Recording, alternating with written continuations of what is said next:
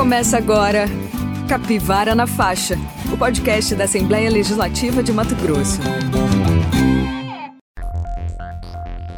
Mais de 30 mil focos de calor foram registrados em Mato Grosso entre os dias 1 de julho e 20 de setembro deste ano, um aumento de 45% se levarmos em consideração o período entre julho e setembro de 2019. A maior parte dos focos de incêndio em Mato Grosso ocorreram na Amazônia, que registrou 11.676 focos, seguida pelo Pantanal, com 9.983 focos. Os demais pontos de calor foram registrados na região do Cerrado Mato Grossense. Proporcionalmente, o Pantanal é o bioma mais afetado. Todos esses dados citados na abertura desta edição são do Instituto Nacional de Pesquisas Espaciais, o INPE, e servem de base para o monitor de queimadas do Instituto Centro de Vida, o ICV. Você já conhece o monitor de queimadas? No episódio de hoje do Capivara na Faixa, o podcast da Assembleia Legislativa de Mato Grosso, nós vamos falar sobre ele. Eu sou Larissa Campos. Eu sou Eduardo Ferreira. Começa agora o podcast Capivara na Faixa. No primeiro episódio do Capivara na Faixa, nós conversamos com Dércio Santos da Silva, que é tenente-coronel bombeiro militar. Ele coordena o comitê temporário que foi criado para trabalhar no Plano Operacional de Combate aos Incêndios Florestais em Mato Grosso, o CIMAM. Se você ainda não ouviu o primeiro episódio, não perca tempo. Ele está disponível nas principais plataformas de streaming.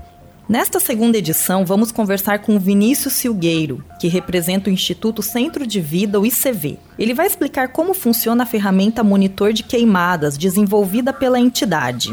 Olá, Vinícius, tudo bem? Olá, Eduardo, tudo bem? Larissa, estamos aqui para conversar um pouco desse cenário dos incêndios em Mato Grosso também falar um pouco como a gente gera informação a respeito disso. Seja bem-vindo ao Capivara na Faixa. Para a gente começar, eu quero te pedir para falar um pouco sobre o Instituto Centro de Vida, quando foi criado e quais os principais trabalhos envolvidos pela instituição atualmente. Bem, o Instituto Centro de Vida é uma organização socioambiental, né, uma organização da sociedade civil de interesse público, é, que é de Mato Grosso e que tem quase 30 anos de atuação no Estado. É, nós fomos fundados em 1991, tivemos uma atuação nos anos 90, bastante importante na região do Pantanal, é, também na região de Chapada dos Guimarães. Desde o final dos anos 2000, temos uma atuação também na região amazônica do estado, com, com, uma, com uma sede aqui em Alta Floresta, que é onde eu resido. É, e a gente tem um, a nossa missão é construir soluções de forma compartilhada para a sustentabilidade do uso das terras e dos recursos naturais. Então a gente faz isso através de programas de atuação, como por exemplo de transparência ambiental,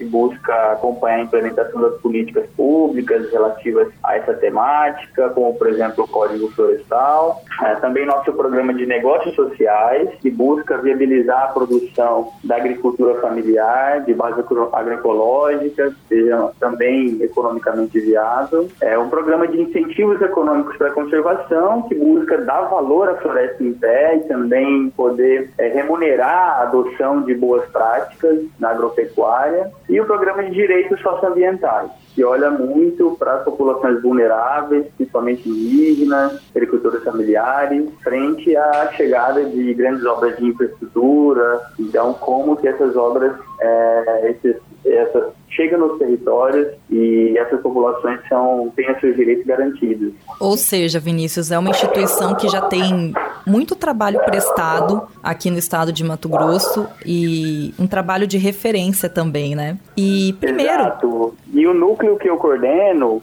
que é o de inteligência territorial, ele tem uma base técnica científica muito forte que acaba também apoiando o desenvolvimento desses programas e dos projetos que a gente conduz com a geração de informação como essa que a gente vai falar hoje aqui em relação aos incêndios. É interessante porque é uma forma de usar a tecnologia para também chegar a resultados cada vez mais precisos e conseguir colaborar também com o meio ambiente. Então conta pra gente o que é um monitor de queimadas para quem ainda não conhece e que tipo de informações estão disponíveis nessa ferramenta.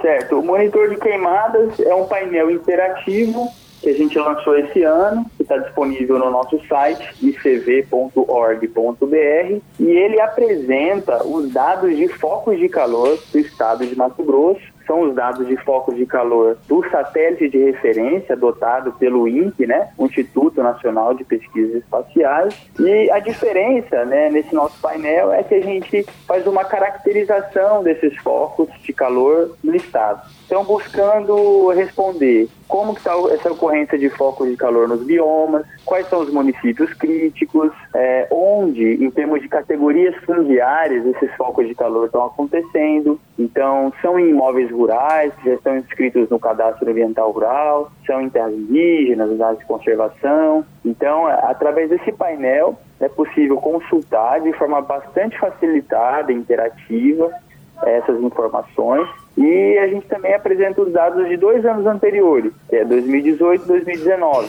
Então, permitindo também fazer um comparativo com esse ano de 2020, para entender se essa situação que a gente está é, é, vivendo, vendo agora em relação aos incêndios está é, tá acima né, do que foi registrado nos dois, últimos anos, ou se é, que não é o caso, né? Então, ela de fato possibilita essa consulta para qualquer um de forma bem facilitada essas informações. É, Vinícius, a, a, SEMA antecipou esse ano em 15 dias o período de proibição né, de queimadas em Mato Grosso. Uhum. O, que, o que, que aconteceu? Por que, que não surtiu os efeitos esperados né, no controle de incêndios? É, tem um conjunto de fatores, né, Eduardo? É, o primeiro deles é, são as condições climáticas, né? Esse uhum. ano a gente está vivendo um ano mais seco, né? Então a, a, vegetação ela fica mais suscetível a, a, ser mais atingida né, pelos incêndios. O fogo atingiu cerca de 1 milhão e 700 mil hectares na porção mato-grossense do Pantanal em 2020. Área equivale a um terço do bioma no estado. Os dados são do período de janeiro a 17 de setembro deste ano e resultam da análise técnica do ICV, a partir de dados da Global Emissions Fires Database da NASA.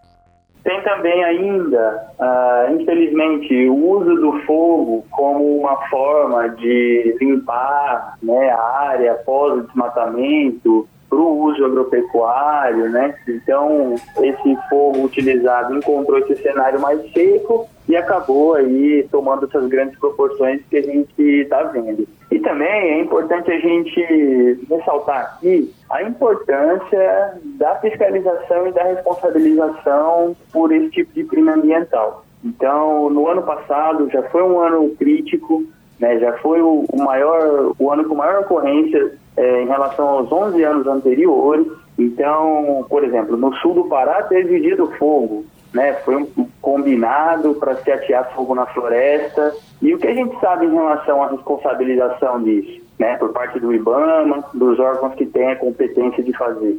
Então, a gente sente que tem um certo senso de impunidade, né? Que também contribui para esse cenário, né? Infelizmente, é aquele que está intencionado em, em, atear fogo, em fazer o desmatamento, o uso do fogo de forma ilegal, é, tem feito isso com, uma, com maior intensidade, assim, tanto no ano passado quanto nesse ano. Foi bastante importante a, a é, adiantar o período proibitivo, né, esse ano, em virtude até do cenário de coronavírus, né, que justamente nessa época está se é, expandindo no interior do estado. Mas, de fato, a gente não identifica que teve uma resposta nos dados, né, pelo contrário.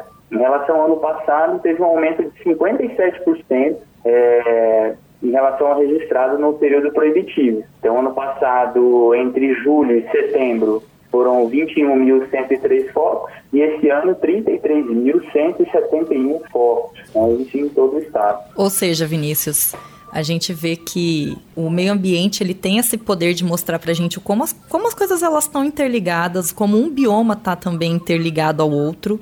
E muitas vezes a gente fala de queimadas no Pantanal esperando que as medidas elas sejam única e exclusivamente relacionadas ao Pantanal. Uhum. Mas é importante também pensar no impacto que o desmatamento em outros biomas também gera no Pantanal. Então, conta pra gente, né? Explica um pouco de que forma que, por exemplo, o desmatamento na Amazônia está relacionado com essa situação de seca severa e incêndio que a gente tem observado no Pantanal. É, como você bem falou, né, Larissa, tá tudo interligado. né, o que a gente vem vendo em relação às mudanças do clima, né, globalmente, elas têm todas uma causa que tem uma bastante relação com o uso que o ser humano faz dos recursos naturais. Então, estudos do Instituto Nacional de Pesquisas Espaciais, do INPE, mostram como que, com o aumento, ah, o acúmulo de desmatamento na Amazônia, tem comprometido esse importante serviço que a floresta presta, que é transportar essa umidade da floresta para a região central e sudeste do país. Então, eles fizeram um comparativo ao longo de três, quatro décadas, tanto observando o desmatamento, como ele foi a, ah, acumulando, como também a, a chuva né, que cai nessas regiões. E foi identificado que esse acúmulo né, compromete esse serviço que a, floresta presta uh, de transportar essas grandes colunas né, de umidade de água, que são conhecidos como os rios voadores, para essa porção central e sudeste do país. Então, é, esse fenômeno ele está acontecendo e casos como o que a gente está vendo agora no, no Pantanal, de secas mais extremas, né? O Rio Paraguai está no seu menor nível desde a década de 60. Então, isso tudo tem uma relação, né? A gente quase que inegável que o desmatamento da Amazônia está afetando realmente de uma forma descontrolada, né? Todo, todo essa região nossa aqui. E por falar em desmatamento, qual que é a situação de Mato Grosso nesse cenário hoje? É, é, a gente analisou os dados do programa de detecção de desmatamento em tempo real, também produzido pelo IN, né? E esses dados mostram um aumento de 30% em relação ao período anterior. Uma nota técnica do ICV mostrou que nove pontos de calor nos primeiros 50 dias do período proibitivo foram responsáveis, só elas, por atingir cerca de 324 mil hectares no Pantanal. Desses nove focos de calor, cinco ocorreram em imóveis rurais listados no Cadastro Ambiental Rural, o CAR. É, o INPE ele faz esse monitoramento. Bom, é importante ressaltar aqui que o INPE é referência internacional, né, nesse tipo é, de monitoramento, de geração de informação. Então, tanto é que eles utilizam as imagens é, entre julho e agosto, que são os meses que têm menos nuvens, para poder ainda fazer esse monitoramento com uma maior precisão. Então, o período que foi analisado é de agosto de 2019 a julho de 2020. É, em Mato Grosso, é, foi registrado um aumento de 31% nos alertas de desmatamento relacionados ao período anterior, que foi de agosto de 2018 a julho de 2019. E a gente, quando olha onde está esse desmatamento está acontecendo, mais da metade acontece em imóveis privados que já estão inscritos no cadastro ambiental rural. Ou seja, o CAR é uma ferramenta de monitoramento, uma ferramenta para entender como que estão tá os recursos naturais nas propriedades rurais do Estado. E também onde o proprietário fornece as informações, é, enfim, os seus dados pessoais, os dados da propriedade. E isso fica numa base de, de dados do Estado, né, que o Estado gere. É, então, ele pode ser utilizado para identificar é, os responsáveis por esse desmatamento. É, a mesma situação também é possível é, com os incêndios, né, identificando onde os incêndios iniciaram e poder também fazer responsabilização por esses incêndios. Você... Agora tem uma coisa, Eduardo, que é bem importante a gente ressaltar. Quando a gente olha o número de imóveis que esse desmatamento está acontecendo, ele é uma porção pequena frente ao grande número de imóveis que tem no estado. Então a gente fez uma análise e no desmatamento que aconteceu em 2019, 1.065 imóveis foram responsáveis por mais de 70% do desmatamento ilegal que ocorreu no estado, né? E o estado tem mais de 150 mil imóveis rurais. Então é importante a gente entender isso para ver que existe o problema e que ele não é assim também é, de tão difícil controle, né? Visto que a gente tem pouco mais de mil imóveis que estão sendo responsáveis é, por esse desmatamento no estado. Você falou da sensação de impunidade, né, que de certa forma estimula né, esse tipo de, de, de comportamento. Quer dizer, é fácil, então, descobrir os proprietários dessas áreas e, o que, que falta para investigar e punir para quem. Porque, assim, a gente, a gente já ouve tanto falar Ah, o cara é multado, mas não paga. Então é muito, muito comum ouvir isso, isso é uma coisa recorrente.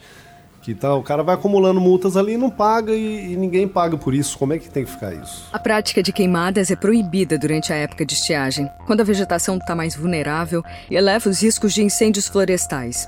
Ela é punida pela Lei de Crimes Ambientais, que tem o número 9605 de 1998 e prevê pena de 1 a 4 anos de reclusão. É, tem um, uma questão que o Código Florestal trouxe, que é o nexo causal, né? O que é isso? É a inversão do ônus da prova. Então é preciso que o órgão fiscalizador prove que aquele desmatamento aconteceu naquele imóvel né, ou em relação a incêndio, prove que ele foi originado dentro daquele imóvel. E para isso são necessários é, trabalho de campo, né, perícia de campo, além, obviamente, do que as, as tecnologias possibilitam, né, que são as imagens de satélite, as bases de dados.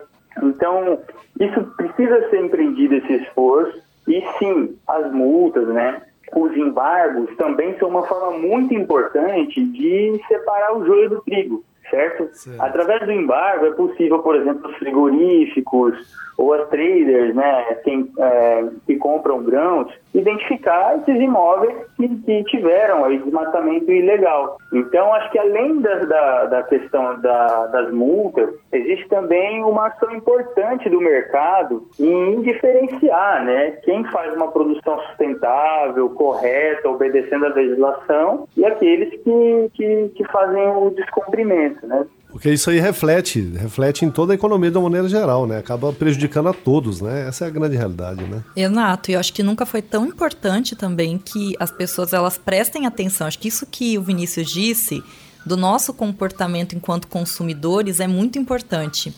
Porque nós conversamos, por exemplo, na primeira edição com o Tenente Coronel Dércio, e ele disse que em relação às ações do Comitê é, integrado, agora eles vão entrar numa fase de perícia para tentar justamente chegar nesse trabalho de identificar e punir quem comete esse crime, né?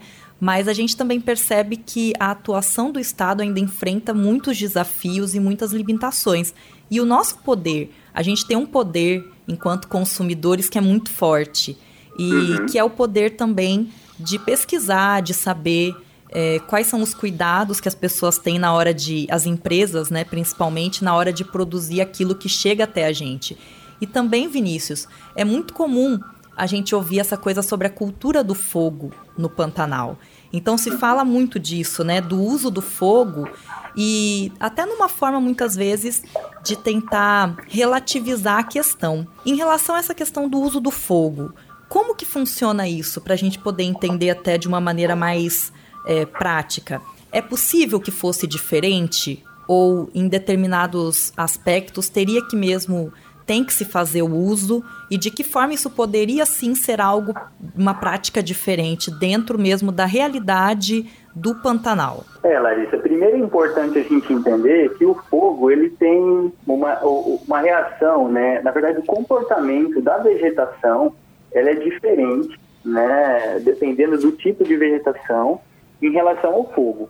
Então, por exemplo, temos o cerrado. A vegetação do cerrado, ela tem uma biomassa, a, a energia dela, digamos, está muito nas raízes. Ela tem uma capacidade de regeneração muito grande, diferente da floresta, onde essa energia toda ela está, digamos assim, acima do solo, né, nos troncos, nas folhas. Por isso a floresta é tão exuberante. E o Pantanal, ele é um bioma que é um mix, né, de, desses outros biomas a qual ele faz divisa ali. Então ele tem um pouco do Cerrado, ele tem um pouco ah, da Amazônia, tem um pouco até do Chaco, né, que é um bioma que está ali no Paraguai, na Bolívia. Então ele tem vegetação, que são campos nativos, né? Ele tem áreas de cerrado, ele tem áreas de floresta. Então, cada um desses tipos de vegetação vai ter um tipo, uh, tem um tipo de comportamento em relação ao fogo e vai ter uma capacidade de se regenerar de forma diferente, né? Então, a questão do manejo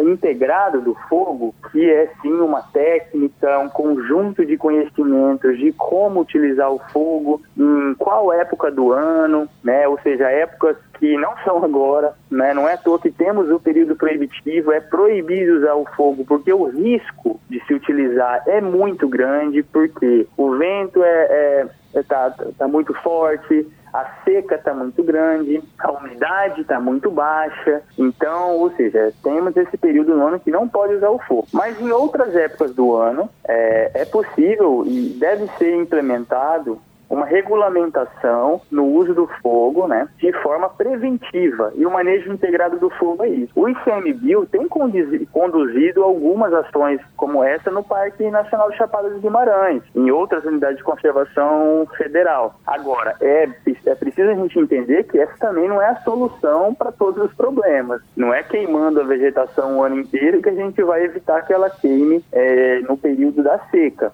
né? Então, assim, é preciso se regulamentar é preciso se estudar essa e outras formas é, preventivas aí para que os incêndios não tomem essas grandes proporções que estamos vendo. É, Vinícius, você fala de outras medidas serem tomadas, né?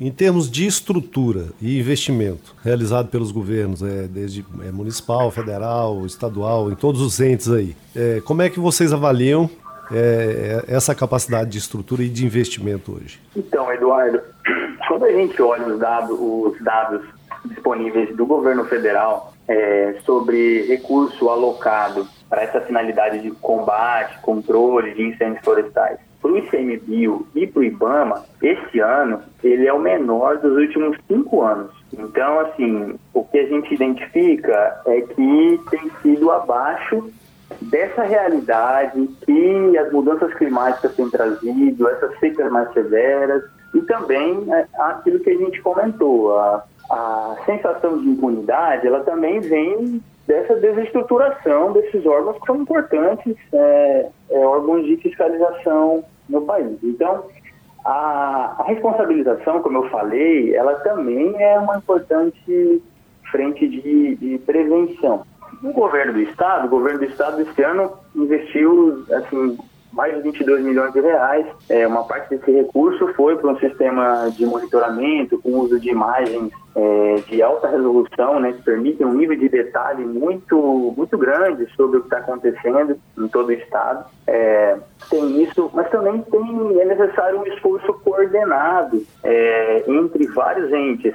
Por exemplo, a atuação da CINFRA, ao fazer os aceiros em torno das estradas, né? Tem certo. que ter um planejamento estratégico integrado com o governo, com a sociedade civil, com o setor produtivo. Então a gente precisa se organizar até de forma a ter as brigadas comunitárias, brigadas indígenas, brigadas que possam estar alocadas em regiões estratégicas do estado, que ano após ano sofrem mais com os incêndios, para que o tempo de resposta seja menor, né? para que a gente consiga a, a, é, a ter uma ação mais rápida frente ao avanço do fogo quando ele começar a acontecer. É porque é muito preocupante, né, que a gente todo ano vê esse aumento e dá uma angústia, uma sensação de impotência enorme, né? E de, de não ver um planejamento mais efetivo, né? Porque o, o assunto realmente é muito complexo. É, e tem a questão da norma também, porque a gente vê muito no universo jurídico que as normas são criadas para conter determinados comportamentos, mas se não tem uma resposta a essa norma, as pessoas elas continuam exatamente cometendo as uhum. mesmas, os mesmos crimes, as mesmas ações. Então, isso que você falou, acho que é um ponto muito importante. Se a gente pensar que foi feito todo esse trabalho de cadastramento, quanto tempo, né?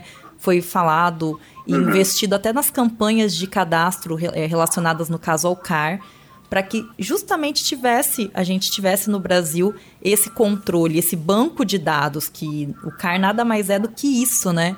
Esse uhum. enorme banco de dados e que realmente. É o da propriedade, né? Exato, e que precisa ser utilizado a favor é, do nosso país e do meio ambiente também. Vinícius, eu quero te agradecer pelo, pela tua participação, pela disposição de conversar com a gente e pedir também para você é, para a gente encerrar, você falar um pouquinho do, de como as pessoas podem chegar até o ICV, conhecer mais sobre o trabalho, só para reforçar um pouco mais também os canais pelos quais as pessoas podem chegar até vocês. Ah, a gente tem o nosso site, que é o icv.org.br. né, ICV de Instituto Centro de Vida. Também, também estamos aí no, no Facebook, Instagram, Twitter, no LinkedIn, né, Instituto Centro de Vida. É importante para acompanhar mesmo o trabalho que a gente desenvolve, né, uma instituição é, da sociedade civil, mato-grossense, né, que é de interesse público, então a, o ambiente equilibrado é um direito nosso constitucional, do qual a gente, a gente trabalha tanto né, para que tenhamos, e a gente entende que meio ambiente equilibrado uma produção né, sustentável, uso racional dos recursos naturais é possível, existem técnicas para isso e o que a gente faz é tentar construir soluções que vão nesse caminho. Então, nos acompanhem, as informações que a gente tem é, publicado tem uma base técnica, científica bastante forte. É, isso é super importante nesse momento, para que a gente não caia aí também nas fake news, né, nas, nas soluções fáceis para problemas difíceis, né? E, enfim, problemas é o que a gente tem bastante. Então, enfim, é, estamos aí à disposição e pode contar conosco também. Muito obrigado, Vinícius, pela sua participação. Importante esse toque que você deu no final aí, de checar a informação, né? Nós precisamos da informação correta, né? Cada vez mais precisa. Hum. Faz parte desse contexto, desse conjunto de ações necessárias aí para minimizar o problema até para resolver. Obrigadão, parabéns pelo trabalho que você desenvolve aí no ICV. Muito obrigado mesmo, um abraço, tá? Obrigado, um grande abraço para vocês, Larissa e Eduardo. Para você que nos acompanhou até aqui, nosso muito obrigado, muito obrigado mesmo. No próximo episódio, vamos dar continuidade à série sobre a tragédia ambiental no Pantanal. Produção e roteiro de Larissa Campos, apresentação Eduardo Ferreira e Larissa Campos. O Capivara na Faixa é um podcast semanal. Toda quarta-feira nós publicamos um episódio novo. Para elogios, críticas, dúvidas e sugestões, entre em contato com a gente. O nosso e-mail é capivaranafaixa@gmail.com. Até a próxima. Você ouviu Capivara na Faixa, o podcast da Assembleia Legislativa de Mato Grosso.